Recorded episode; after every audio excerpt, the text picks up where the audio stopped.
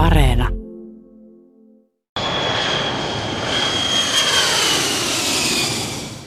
EUn jäsenmaat ovat sopineet 750 miljardin elvytyspaketista koronakriisistä toipumiseen. Tämä raha on tarkoitus jakaa eri maille. Suurimpia saajia ovat Italia, Espanja ja Ranska. Ja tästä elvytyspaketista on 390 miljardia tarkoitus antaa jäsenmaille suorina tukina ja 360 miljardia lainoina. Tarkoitus on, että EU ottaa pakettia vasten lainaa, jonka sitten jäsenmaat takaavat.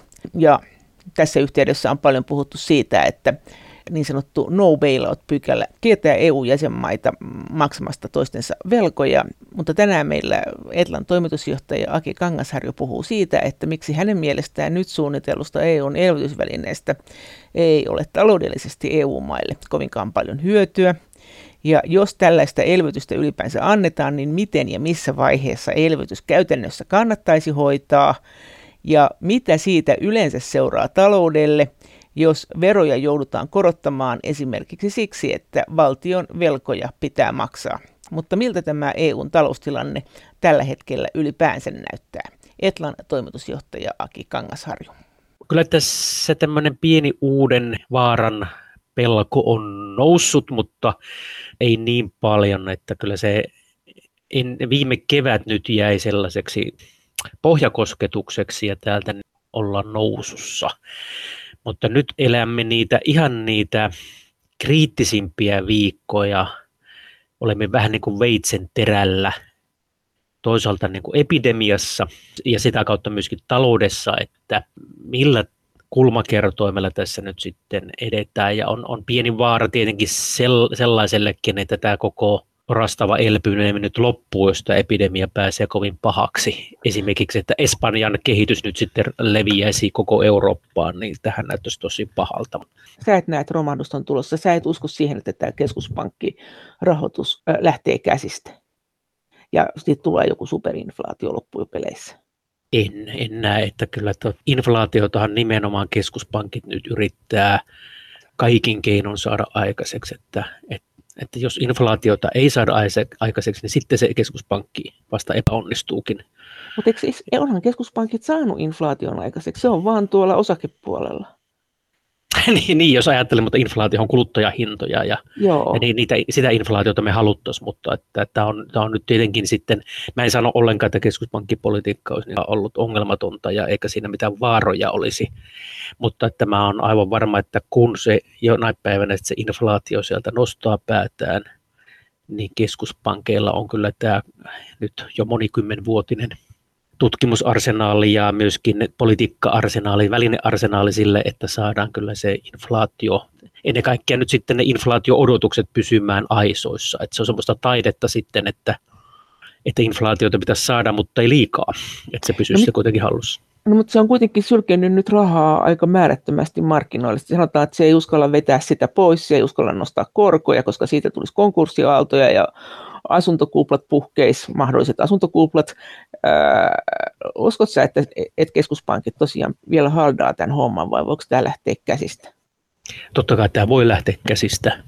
En mä sano, että tämä on riskitöntä, mutta että mä uskon, että se tämä niin kuin, tuota, saadaan pysymään hallussa. Että kyllä mä annan sille paljon enemmän todennäköisyysprosentteja, että tämä pysyy hallussa kuin että tämä romahtaa, vaikka ei se romahdusskenaario nolla mulla ole. Mutta mehän jo nähtiin tuossa ennen tätä pandemiaa ennen kaikkea Yhdysvalloissa, että kuinka, millä tavalla tämä homma sitten hoidetaan, että pikkuhiljaa annetaan sitten, kun talous kasvaa, niin lopetetaan rahan painaminen ja sitten pikkuhiljaa annetaan sen taseen luonnollisten erääntymisten arvopapereiden erääntymisten kautta sitten lähteä pienenemään ja ja sitten ei, se, ei uusita lainoja esimerkiksi vai niin, imetään, imetään niin, raha pois niin. markkinoilta. Ei, ei varsinaisesti tota, hankita niitä takaisin, vaan annetaan niitä erääntyä ja, ja sitten tota, se sitten pikkuhiljaa sitten kaikessa järjestyksessä tase pienenee. Se varmaan keskuspankkien tase ja rahan määrä jää,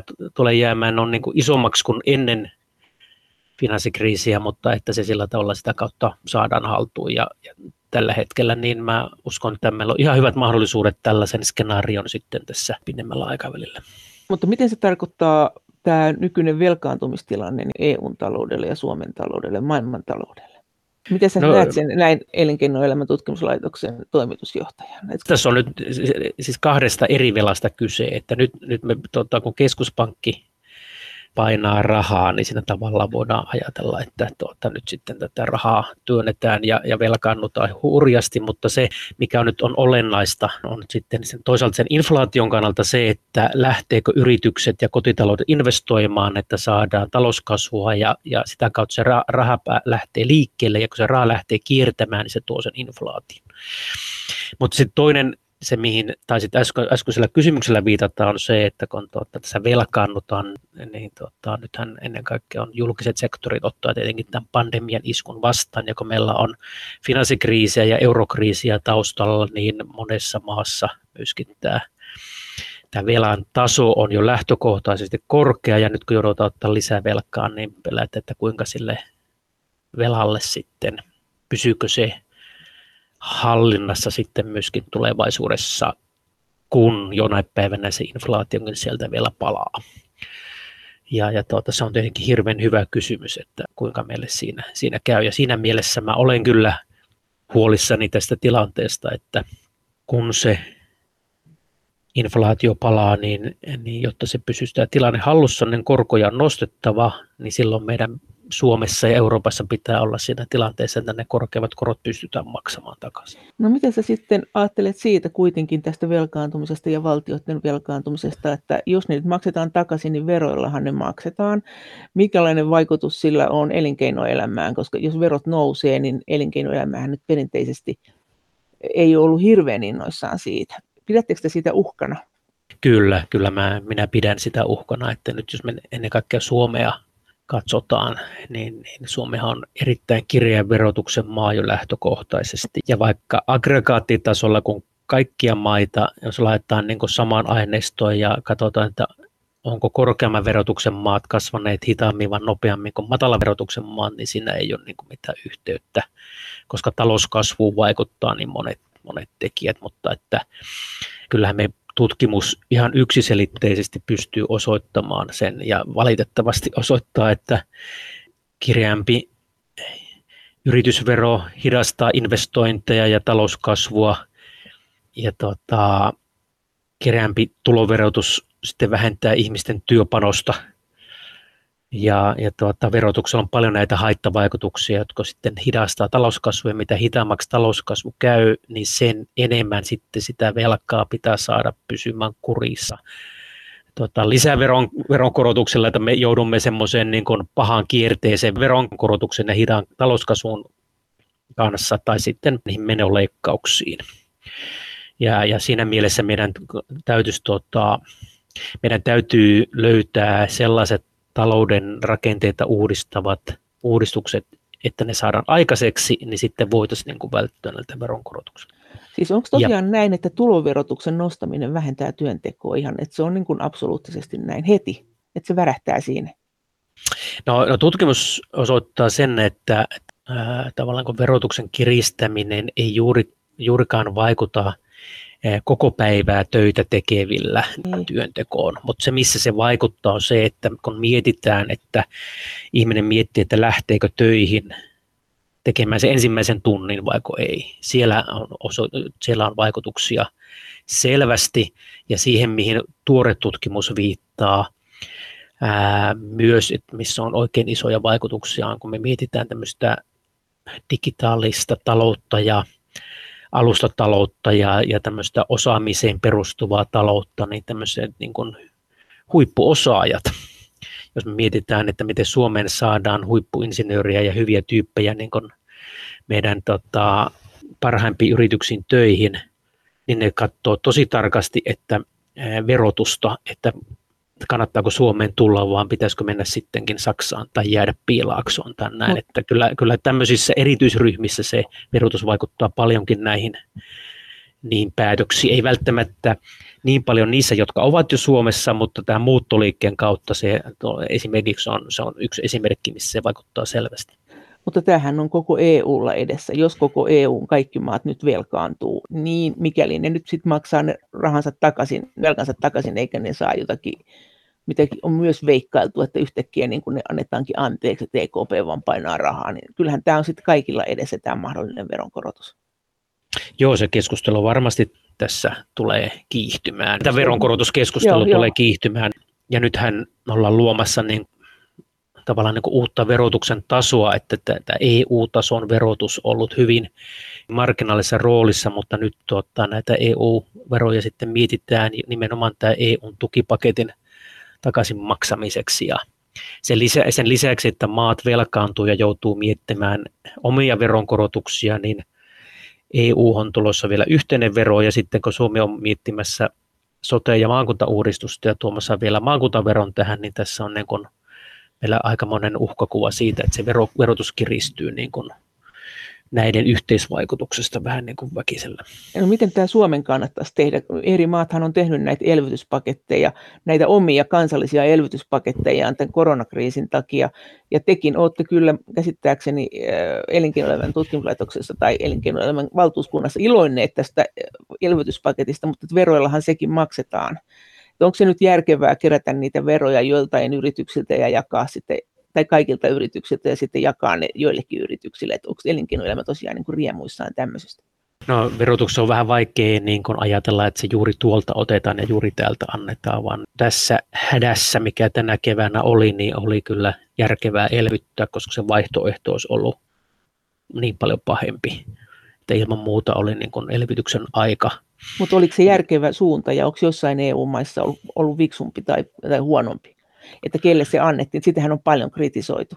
Että menikö se nyt niille, jotka kärsi tästä eniten, jotka, jotka nimenomaan koronasta kärsi, tai vai menikö se niille, jotka vaan osasivat hakea nopeasti. Niitähän on sitten jälkeenpäin jopa maksettu niin kuin peruttu näitä maksuja. Jossain näissä yritys, yritys tota, avuissa niin on, on ollut tällaistakin.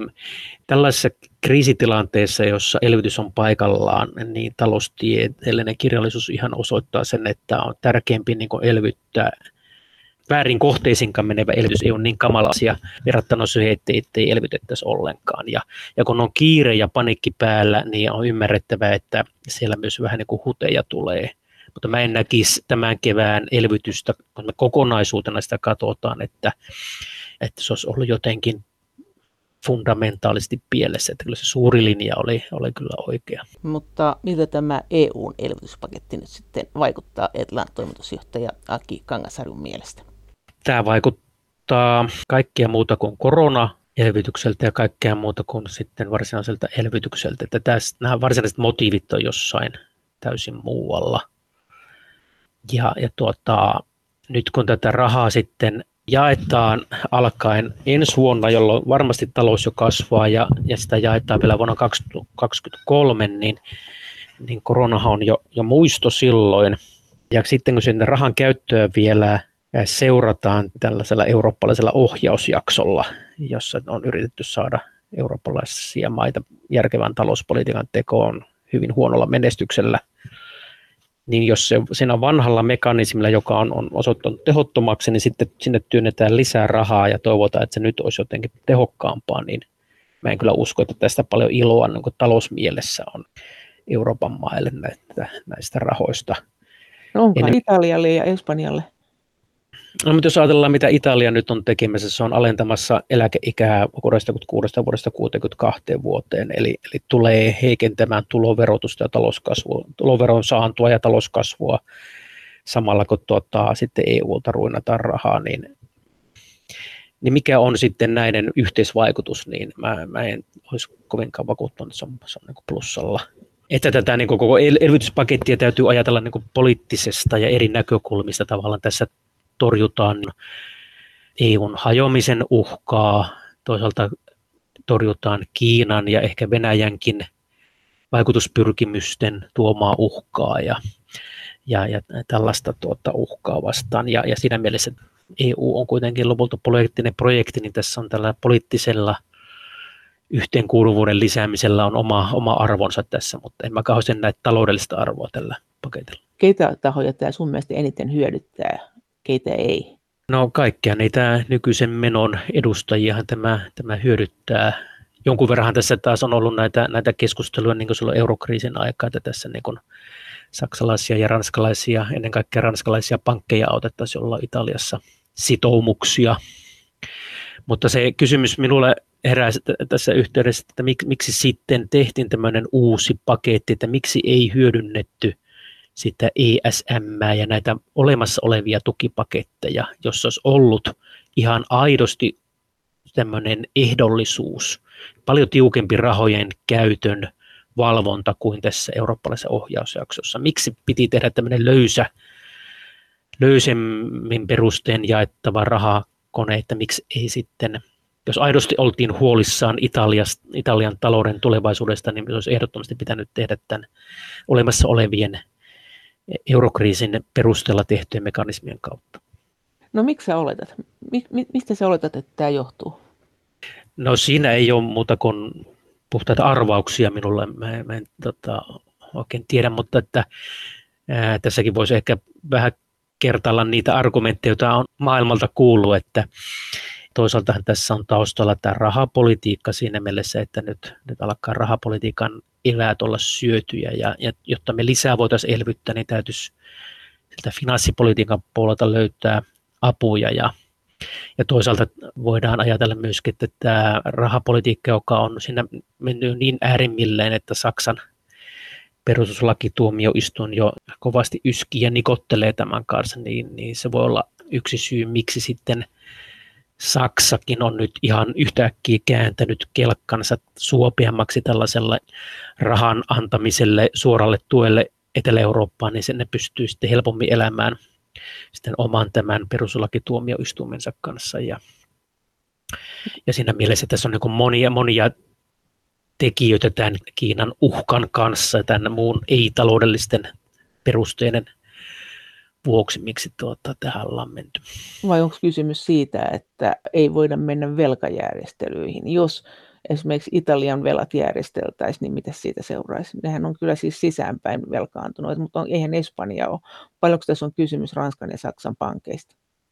Niin, mutta silloin kysymys kuuluu, että miksi ei olta sitten käytetty näitä, meillä on tota, pankkien resoluutiojärjestelmä olemassa, meillä on se ESM ja meillä on OMT ja kaikkia näitä järjestelyjä, joita eurokriisin jälkeen tehtiin, niin, niin se on semmoista se olennainen kysymys, että miksi ei käytetty niitä, miksi piti keksiä kokonaan uusi. Ja oikeastaan tämä ainoa tämmöinen niin, kuin, niin sanottu looginen selitys on tämä, että pelätään EUn hajoamista ja halutaan hyvitellä Italiaa, koska siellä kapina henki EUta vastaan on kasvamassa. Myös mm. Espanja ja sitten Ranska siinä sivussa saa rahaa. Onko tämä, tämä on näin paljasta tai näin raakaa tämä? Niin, kyllä tässä tämä on varmaan iso, iso syy tämä yhtenäisyys tässä. Mulla kävi just tässä aamulla Espanjan suurlähettiläs kahvilla ja mä kysyin tätä samaa kysymystä häneltä ja hän niin kuin sanoi, että Espanjassa on ollut paljon vähemmän tällaista eurokriittisyyttä, mutta nyt kun siellä tämä populismi on, on silläkin nostamassa päätään, niin tätäkin yritetään sinne työntää tätä eurokriittisyysagendaa. Että kyllähän tässä niin kuin mahdollisuus on, että se italialainen eurokriittisyys ja, ja kreikkalainenkin eurokriittisyys, niin sitten se olisi uhkaisi levitä sitten muihin maihin. Mitä tämä tarkoittaa talouden kannalta, jos nyt tämä toinen aalto ja ehkä kolmas aalto, tai joka tapauksessa, että nyt, nyt kuitenkin tautitilanne on taas pahentunut ja nämä rahapäätökset on tehty jo. Miltä se sinusta vaikuttaa? Tämä prosessi, niin kuin sä sanoit äsken, että niitä ruvetaan jakaa niitä rahoja vasta sitten, kun todennäköisesti on rokotteet keksitty ja sitten ehkä palataan jollain lailla normaalimpaan suuntaan. Joo, kyllä. Tuota, mutta nyt, nythän sitten mennään enemmän valtioiden omalla elvytyksellä sillä EKPn tuella, että kyllähän nyt EKP nyt ostaa kaiken tavallaan tämän valtioiden lainan tässä ja, ja, ja tilanne on sillä tavalla kyllä nyt ihan hallinnassa, että pankkiriskit rahamarkkinassa on, riskipreemiot on säilynyt hyvin pienenä sen kevään nousun jälkeen ja valtioiden velkakirjojen riskipreemiot on pysynyt hallussa, että kyllä tässä lyhyellä aikavälillä tämä tilanne on ihan näyttää rauhalliselta. Se on sitten, sitten ei kukaan tietenkään tiedä, että jos tulee semmoinen yhtä paha lockdown jonnekin Espanjan tai Italiaan kuin, kuin keväällä, niin sittenhän tilanne muuttuu tietenkin, mutta, mutta mä en usko, että me joudutaan niin pahaan tilanteesta. Mä uskon, että tämmöinen pieni elpyminen tässä jatkuu, että se ottaa vähän, vähän näitä takapakkeja sitten aina kun toinen ja kolmas aalto ja näitä, näitä uudelleen viruksen pir- virkoamisia täältä tuota havaitaan, mutta että se kulmakerron kuitenkin pysyy jollain tavalla positiivisena. Paljonko halvemmalla esimerkiksi Italia nyt sit suunnilleen saa sitä lainaa, kun se saa tätä, se saa myös avustuksia tietenkin, mutta se saa myös tätä lainaa, jonka komissio ottaa pankeilta verrattuna siihen, että Italia itse menisi pyytämään lainaa. no sehän tietysti, tietysti riippuu tulevaisuudesta, että miten ne Italian kelpoisuus ja rahamarkkinoiden silmissä niin kehittyy. Siitähän se on sitten riippuvainen, mutta että arviot on niin kauan kun EKP elvyttää näin voimakkaasti ja on mukana tässä, niin se tuki tätä korkoeron kautta on kyllä hyvin pieni, että ei siellä, sieltä ei kyllä, se ei kyllä tavalla Italia pelasta eikä muuta tätä tilannetta, eikä myöskään Itä-Euroopan maita tai, tai muita maita, jotka nyt on, on tässä niin tukea saamassa enemmän kuin maksamassa. No, että se, ei, se ei ole tavallaan kuin rahallisesti niin kuin se iso juttu. Etlan toimitusjohtaja Aki Kangasharju, jos kysymys on tästä Italian rauhoittelusta tässä paketissa ennen kaikkea, tai että se on yksi suuri syy, niin mikä taloudellinen merkitys sillä olisi EUlle ja myös Suomelle, jos Italia suuttuisi ja lähtisi EUsta, tai no lähtisi edes eurosta? No onhan se tietenkin, sehän olisi tietenkin tota, ihan sen, todellakin merkittävä eksistentiaalinen kriisi, että kyllä se olisi todennäköistä, että euro hajoisi siihen. Siis euro, mutta ei EU. Ja, ja, tuota, ja mitä se tapahtuisi EUlle, niin, niin jäisi nähtäväksi, mutta sehän, sehän menisi niin myllerrykseen, että sitten niitä dominopalikoita on hyvin vaikea nähdä, mihin kaikkeen se sitten johtaisikaan. Että, no minkä, mutta, takia, että, minkä takia se nyt, koska kyllähän toi brittien lähtö tuntuu, että ei se nyt sitten kuitenkaan maailmaa kaatanut. Niin, joo. Miksi Italia sitten olisi nyt näin hirveän niin kohtalon kysymys? No tota... Onhan se suurempi, Ita- mutta, ei, mutta kuitenkin.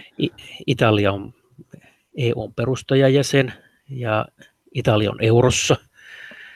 Ja, ja tuota, sitten se olisi, se olisi tämmöinen ydinmaa, joka lähtisi tässä, että Britannia on koko ajan ollut tuolla laitamilla ja reunamilla ja vähän semmoinen halunnutkin olla tuo tämmöinen ulkojäsen kyllä ne varmasti ne olisi ne, ne seurannasvaikutukset ihan eri luokkaa. Sä sanoit äsken, että tämä, sun mielestä tämä elvytyspaketti oli huono, että tämä olisi voitu tehdä ihan näillä olemassa olevilla ää, systeemeillä tämä elvytys. Eli mikä sun mielestä olisi ollut sellainen sopiva summa ja miten tämä olisi pitänyt jakaa tämä raha, jos sä olisit voinut no, olla tässä päättämässä? En mä osaa sanoa sitä, koska se on mahdoton, mahdoton sanoa koska tämä on myöskin nyt sitten niin hienosti leivottu ja piilotettu tuon monivuotisen budjettikehyksen piiloon tämä, tämä elvytyspaketti, että, että sitten se olisi mennyt myöskin tämä budjetti uusiksi. Niin, Sehän, se on muuten tässä muuten yksi, yksi, yksi tavalla, mikä ei vielä tullut tässä ilmi, että miksi me tämmöinen uusi vehikkeli on tässä kehitetty, on, on, on se, että tota, kun Britannia lähtee, niin, niin meille tulee budjettiin tämmöinen vaje, niin tämä on yksi tapa sitten muutamaksi vuodeksi tehdä siirtymäaikaa, että tuota, otetaankin yhteistä lainaa, kun Britannialta ei tunnita maksuja, niin sitten tuota, tämä EUn kautta tulevat rahat, niitä ei tarvita EU-projekteja sillä tavalla ajaa alasta, pienentää Britannian verran. Niin tässä tavalla siinä tavalla niin sotkeutuu myöskin sitten tämä, että mikä on se todellinen elvytyksen tarve ja mikä on nyt sitten brittien vaikutus ja että mikä se olisi sitten verrattuna, että jos me oltaisiin tehty nykyisten apupakettien kautta tämä tuki, niin minkä verran sieltä sitten rahaa oltaisiin irrotettu. Plus se budjetti, niin siis sehän nyt on sotkettu niin, että, me, että kun niitä sovittiin yhtä aikaa, niin se on aika vaikea nyt nähdä selkeästi, että mikä on mitäkin. Juuri näin, ja tämä on, tämä on selvästikin ihan niin kuin haluttu tehdä näin tarkoituksella, että, että tämä olisi niin kuin, kun se on vähän sekavampaa, niin sitten se kritiikki, kritiikin kärki on vaikeampi kohdistaa. Mitä sä luulet, että minkälainen hässäkkä tässä vielä tulee? Että siis suostuuko Italian näihin ehtoihin, suostuuko eri maat tähän? Eikö nämä mene kansallisiin parlamentteihin ainakin osalla maista niin vielä mietittäväksi nämä, että suostutaanko tähän pakettiin? Kyllä, joo, kyllä se Suomessakin on tämä eduskuntakäsittely tässä tulossa ja Euroopan parlamentti on vielä hänellä, heillä on sanansa sanottavana ja, ja näin, että kyllä tästä varmasti vielä keskustelua syntyy, mutta että, että suostuuko Italia, niin, niin varmasti suostuu, koska tämä on niin paljon helpommin tämä raha tulee kuin se vaihtoehtoinen olemassa olevien pakettien kautta tuleva raha. Että, Mutta tuleeko että, se? Eikö Italia on aina sanonut, että ne ei halua ehdollista rahaa niinkään?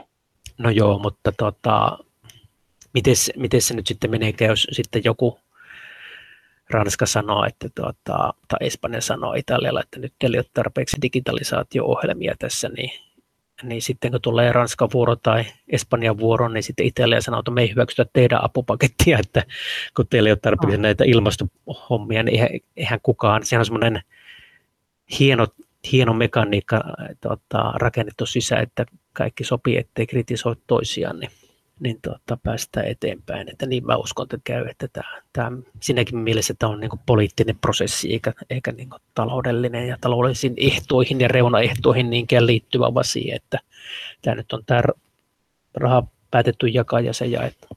Mutta näetkö sen näin, että tämä raha kohdistuu nimenomaan niihin maihin, joissa on eniten EU-vastaisuutta, mahdollista EU-vastaisuutta, ja paitsi tietysti ehkä Ranska, vai vai miten, miten, miten sä näet, että miten tämä jako on tapahtunut? Ja tämä, että Suomi on nyt maksajana, Suomella on kuitenkin ennustettu huonointa kasvua koko EU-alueella. No se Suomen kasvuennusteet muuttuu vielä hovissa monta kertaa, että, että mä en sitä niin näkisi tässä nyt. Siinä mielessä on niin epävarmoja ne tulevaisuuden ennusteet, varsinkin tällaisen kriisin jälkeen.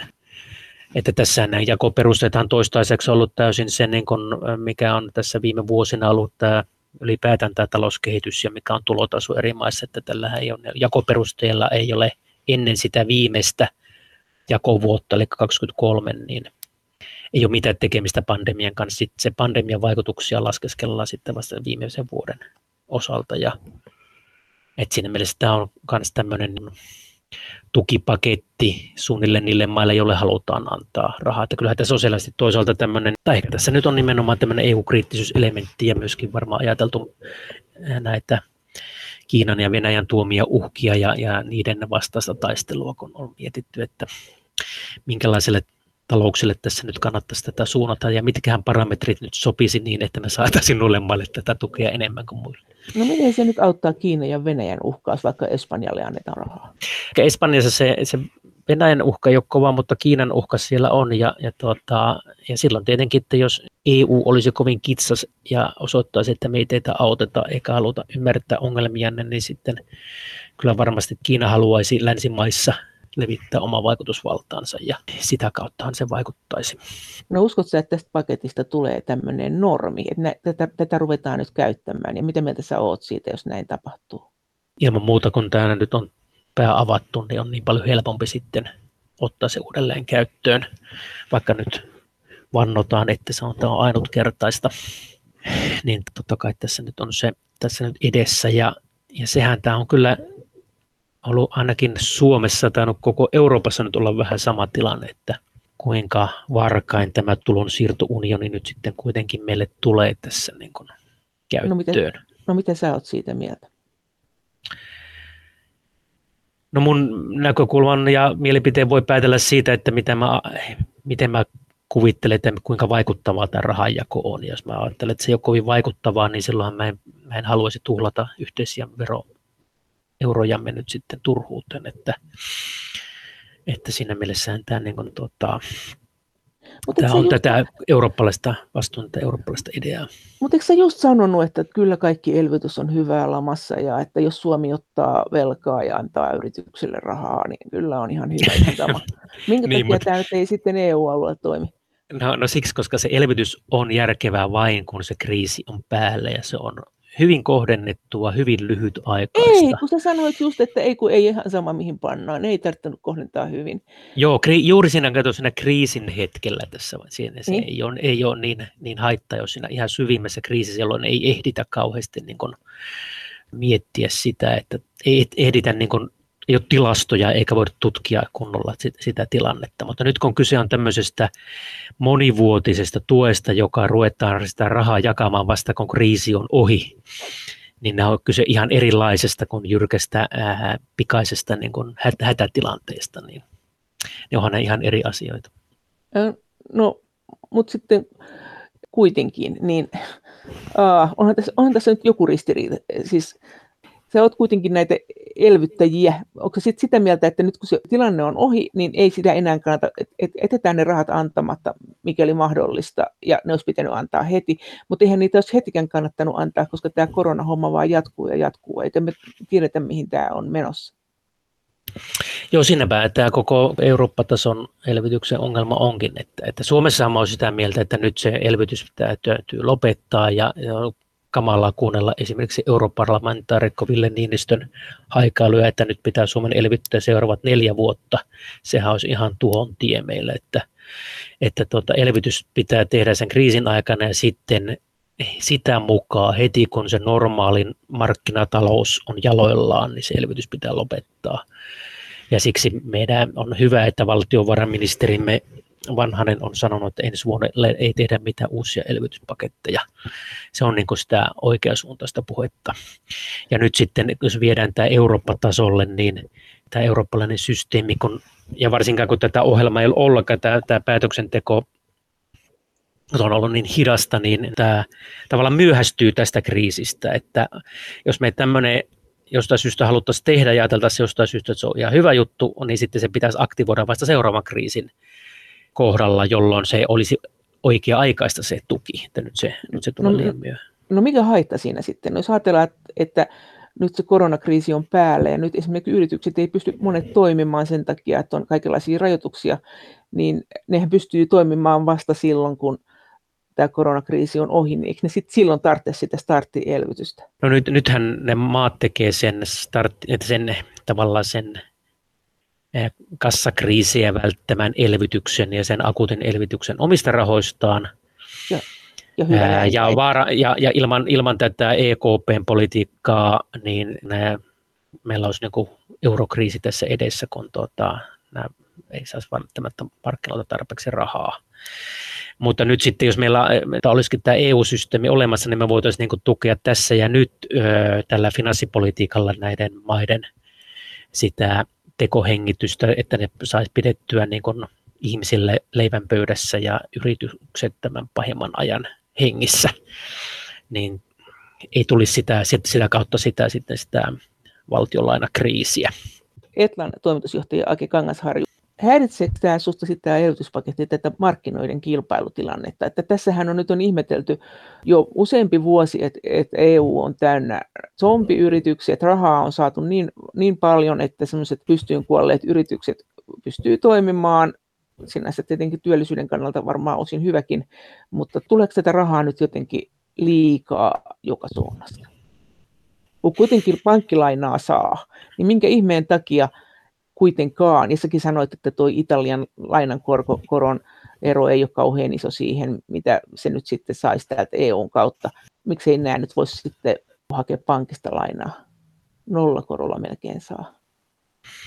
Niin, ja siellä on taustalla tämä, tämä tota, niin sanottu luonnollisen korkotason lasku, joka on painanut korkotasoa riippumatta rahapolitiikasta, ja nyt sitten kun on tullut huonot ajat, niin rahapolitiikka on lyönyt se sitten lopullisesti nollaa sen koron. Ja, ja sehän se on yksi näistä tämmöisen ajan näistä haittavaikutuksista, että kun ei ole rahalla hintaa, niin, niin sitten tavallaan pystyy sinnittelemään hengissä myöskin sellaiset yritykset, jotka on niin huonossa kunnossa, että ei ne investoida pysty eikä palkkaamaan ketään. Että, että kyllähän tämä on, tämä on toinen näistä tämän ajan ja myöskin tämän rahapolitiikan huonoista puolista, että, sen, sen, että tota, varallisuushinnat nousee. Sen, Mutta entäs tämä elvytyspaketti, että, että nyt tätä rahaa, siis me, komissiollahan on ollut näitä tämmöisiä erilaisia yritystukipaketteja, silti rahaa on saanut pankeista, nyt tulee vielä tämä elvytyspakettikin sinne, että kyllähän tuolla nyt sitten rahaa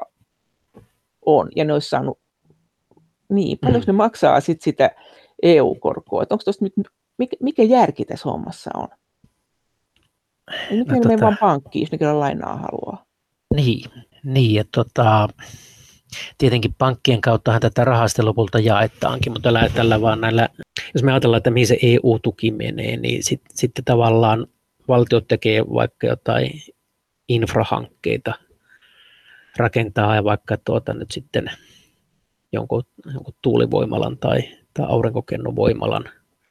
Tekeekö se sillä tuota, ilmaisella rahalla vai sillä pankkilainarahalla? No, no tota, sitten tietenkin se riippuu, että jos, jos on tämmöinen julkinen, julkinen hanke, niin, niin silloinhan ne saa tietenkin sitten, se on julkista rahaa ja, ja, tota, ei, ja yritykset sitten, eihän yritykset siihen tarvitse sitten lainaa. Mutta yrityksen tarvii lainaa, jos ne itse investoi. Siihen auttaa sitten siihen yksityiseen investointiin se, että, että pankista saa, saa halvalla lainaa. Eli tämä tulee se, että miksi yritykset eivät ota sitä halpaa lainaa vastaan, tulee päästään näihin rakenteellisiin uudistuksiin. Meillä on kaikissa Euroopan maissa liikaa näitä kasvun rajoitteita. Ei, ihmiset ei halua mennä töihin, koska tuota, työttömyysturva on liian hyvä palkkaan nähden. Ylipäätään tämä väestö on jo aika ikääntynyttä, että kohta muut Euroopan maat rupeaa seuraa Suomea, että työikäinen väki rupeaa vähenemään – meillä on Italian kaltaisissa maissa hirveän huono tämä omaisuuden suoja, että jos, jos bisnesneuvottelussa menee tuota, tilanne nurja toinen huijaa, niin sitten sä et saa oikeutta vasta kuin kolmen vuoden päästä, niin kaikki tämä sitten lisää niitä investoinnin riskejä niin paljon, että mieluummin jätetään riski ottamatta ja kasvamatta, kun otettaisiin sitä halpaa rahaa. Että se raha, vaikka sitä saisi nolla korolla, niin ei ole tarpeeksi halpaa näihin riskeihin nähden, että se investointi ei koskaan tuotakaan, koska se pääoma kuitenkin pitää maksaa takaisin sitä lainasta.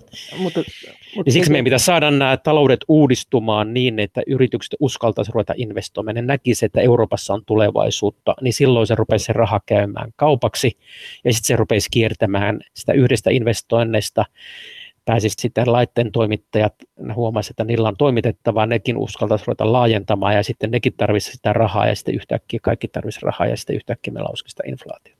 Mutta miten tämä korkojen nosto, koska sä luulet, että se tulee? No siihen äh, vaikuttaa sen lisäksi, että tuota, miten se talous lähtee kasvuun, niin myöskin niin kuin ylipäätään tämä, tämä luonnollinen korkotaso, eli, eli mikä se on se rahan tarjonnan ja rahan kysynnän välinen suhde. Eli nyt kun sitä rahan tarjonta on ollut ihan kauheasti ja kysyntä on ollut vähän, koska niitä investointeja on ollut vähän ja kasvua vähän, niin siksi se rahan hinta laskee.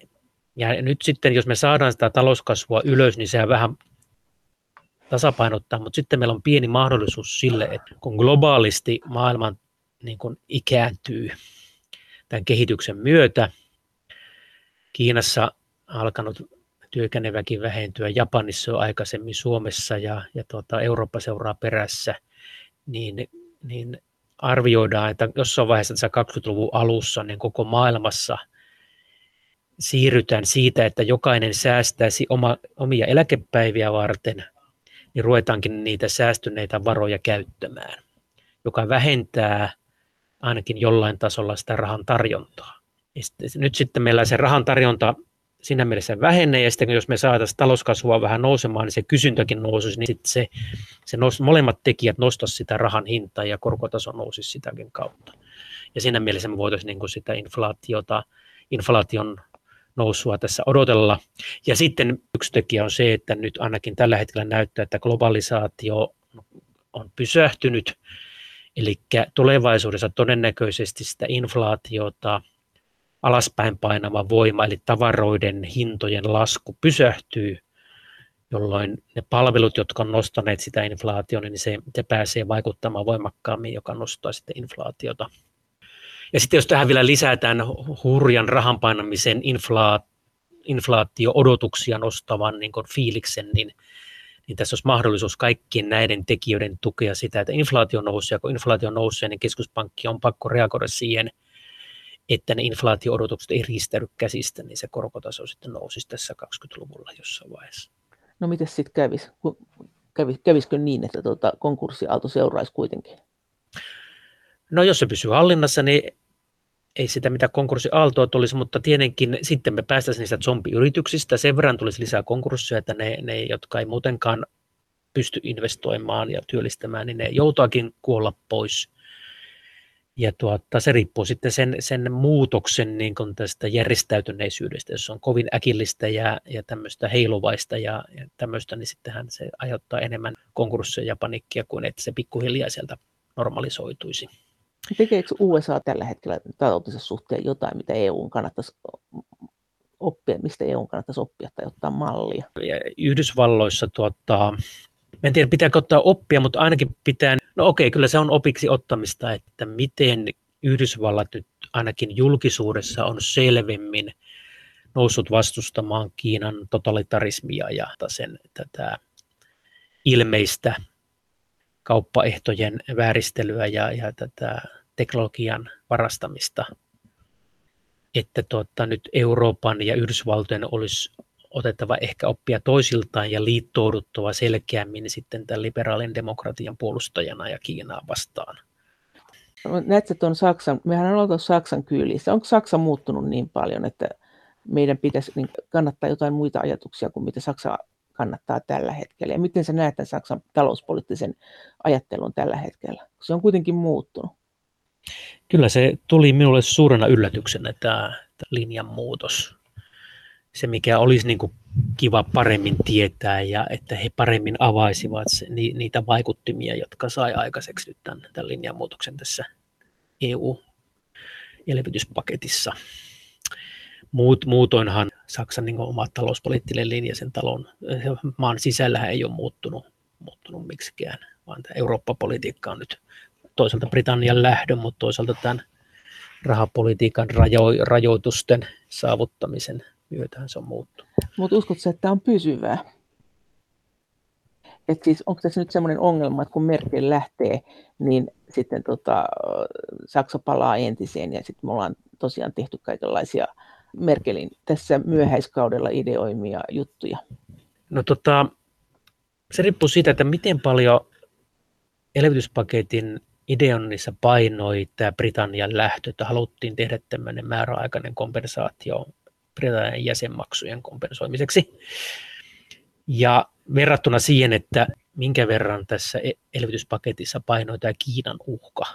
Kiinan uhka ei väisty mihinkään, joten se tukitarve siinä on, osin on pitkäaikaista, mutta toisaalta tästä Britannian erostahan nyt sitten jo tulevan seitsemän vuotisen budjettikauden jälkeen, kun seuraavaa budjettia mietitään, niin sitten ei tarvitse miettiä enää sitten sitä Britannian lähtöä, että se, se on jo tota historiaa siinä vaiheessa. Että mä, ehkä mä näitä kautta niin ajasin, tai miettisin näitä, näitä tuota Saksan linjan pysyvyyttä tietenkin lisäten sen, että kyllä tämä nollakorkojen aika tässä tulee jatkumaan vielä, vielä tuota, monta vuotta, että, että Mutta sekin varmasti vaikuttaa.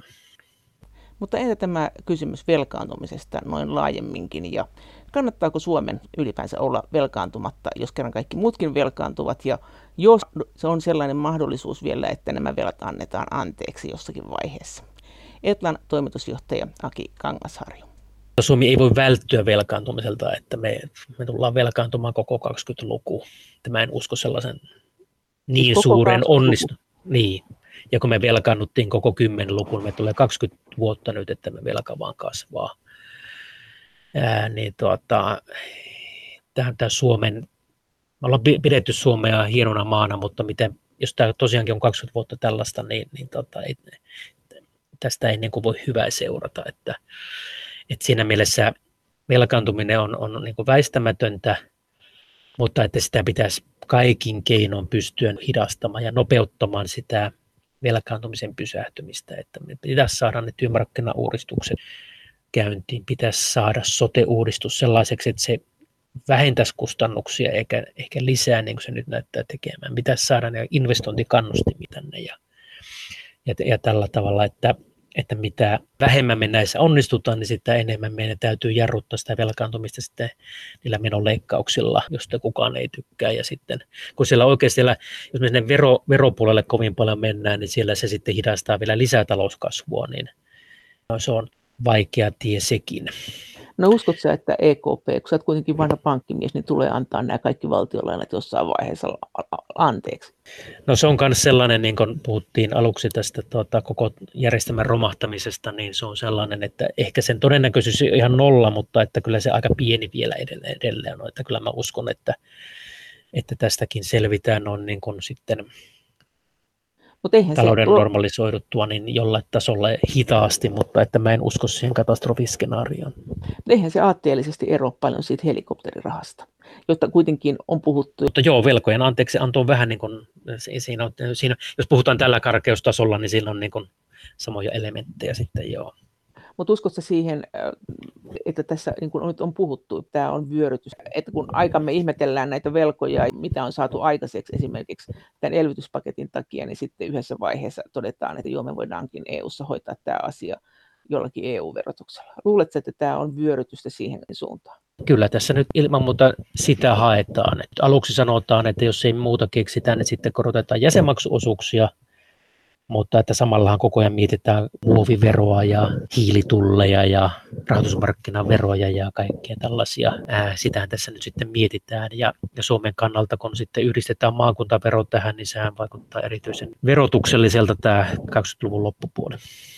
Se mua pelottaa tässä Suomen tilanteessa, että meillä on tosiaan EU-veroja tulossa, sitten on tulossa kokonaan uuden verotuksen taso Suomeen, niin se verotuksen näkymä on, on sillä tavalla talouskasvun kannalta todella haitallinen, että toivoisin, että, että poliitikot taipuisivat näihin erilaisiin rakenteellisiin uudistuksiin, eikä jouduttaisi sitten miettimään veroja tai niitä menoleikkauksia, koska kuitenkin taloustieteellinen kirjallisuushan on selkeä siinä, että jos mennään niin sanottuun sopeuttamiseen, eli menoleikkauksen tai veronkorotuksen, niin sen kannattaa tehdä menoja leikkaamalla, eikä veroja korottamalla. Koska pitkällä aikavälillä ne verot hidastaa talouskasvua, mutta menoleikkauksilla ei ole samanlaista talouskasvua hidastavaa vaikutusta.